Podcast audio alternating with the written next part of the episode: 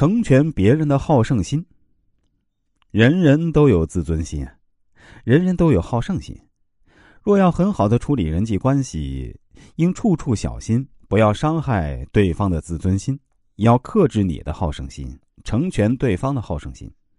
若能做到这一点儿，就可以在危险中使你处于有利的地位，在竞争中使你更容易获胜，在与人相处中你将获得好人缘儿。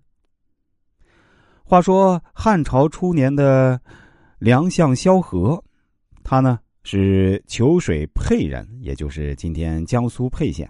曾经在沛县和泗水任职，执法严明，不枉害人。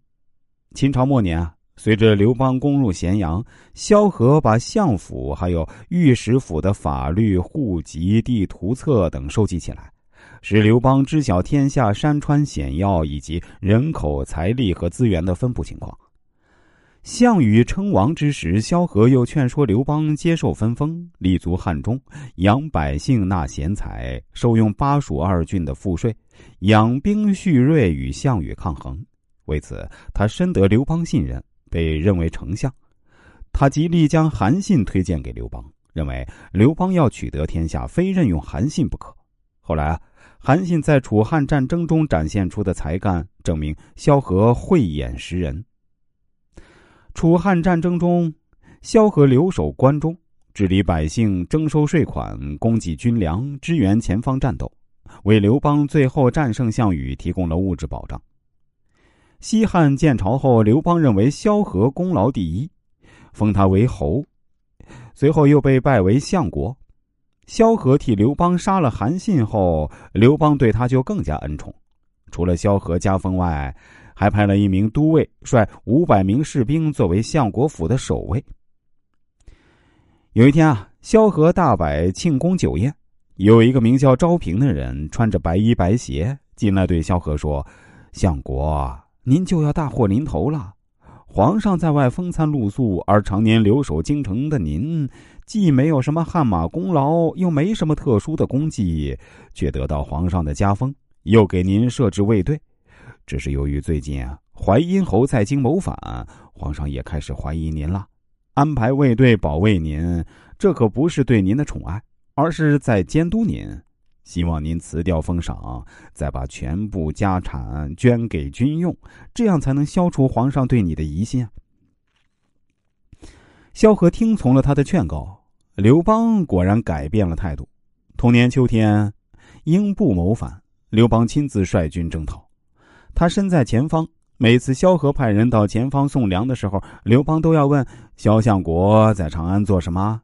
使者回答：“相国爱民如子，除办军需以外，无非是做些安抚体恤百姓的事儿。”刘邦听后并无夸赞之声。使者回来后又告诉萧何，萧何也没有识破刘邦的用心。有一次啊，萧何与别人谈起此事。那位提醒过萧何的门客连忙说：“这样看来，您不久就要被满门抄斩了。您身为相国，功列第一，这种封赏无人能敌。况且您一入关就深得百姓爱戴，现在已经十多年了，百姓都爱戴您，您还在想尽办法为民办事儿，以此安抚百姓。现在皇上几次问起你的起居动向，是害怕你借关中的名望。”而有什么不轨呀？你现在应该做些不利于百姓的事儿，故意让百姓骂您、怨恨您，把名声啊弄坏了。这样皇上一看您不得民心，才会对你放心啊。萧何说：“我怎么能去欺压百姓，做贪官污吏呢？”门客说：“啊，您真是对别人明白，对自己糊涂啊。”萧何几经犹豫，为了消除刘邦对他的疑忌，只得故意做些盘剥老百姓财产的坏事来自污名节。不多久，就有人向刘邦告萧何的状。刘邦听了，像没有这回事儿一样，并不查问。当刘邦从前线撤军回来，百姓拦路上书说：“相国强夺贱卖民间田宅，价格不菲。”刘邦回长安以后，萧何去见他时，刘邦把百姓上书递给萧何，笑眯眯的、意味深长的说：“你身为相国，竟然也和百姓争利，利民便是你这样的吗？你自己向百姓谢罪去吧。刘邦表面上让萧何自己向百姓谢罪，补偿田价，可内心却是窃喜啊，也打消了对萧何的怀疑。刘邦身为开国皇帝啊，自是不希望臣子的威信高过自己。萧何采用成全别人好胜心的方法，成功的保全了自己。人们在人际交往中啊，也是如此，每个人都有好胜心，懂得成人之美，才能双赢。人人都有自尊心，人人都有好胜心。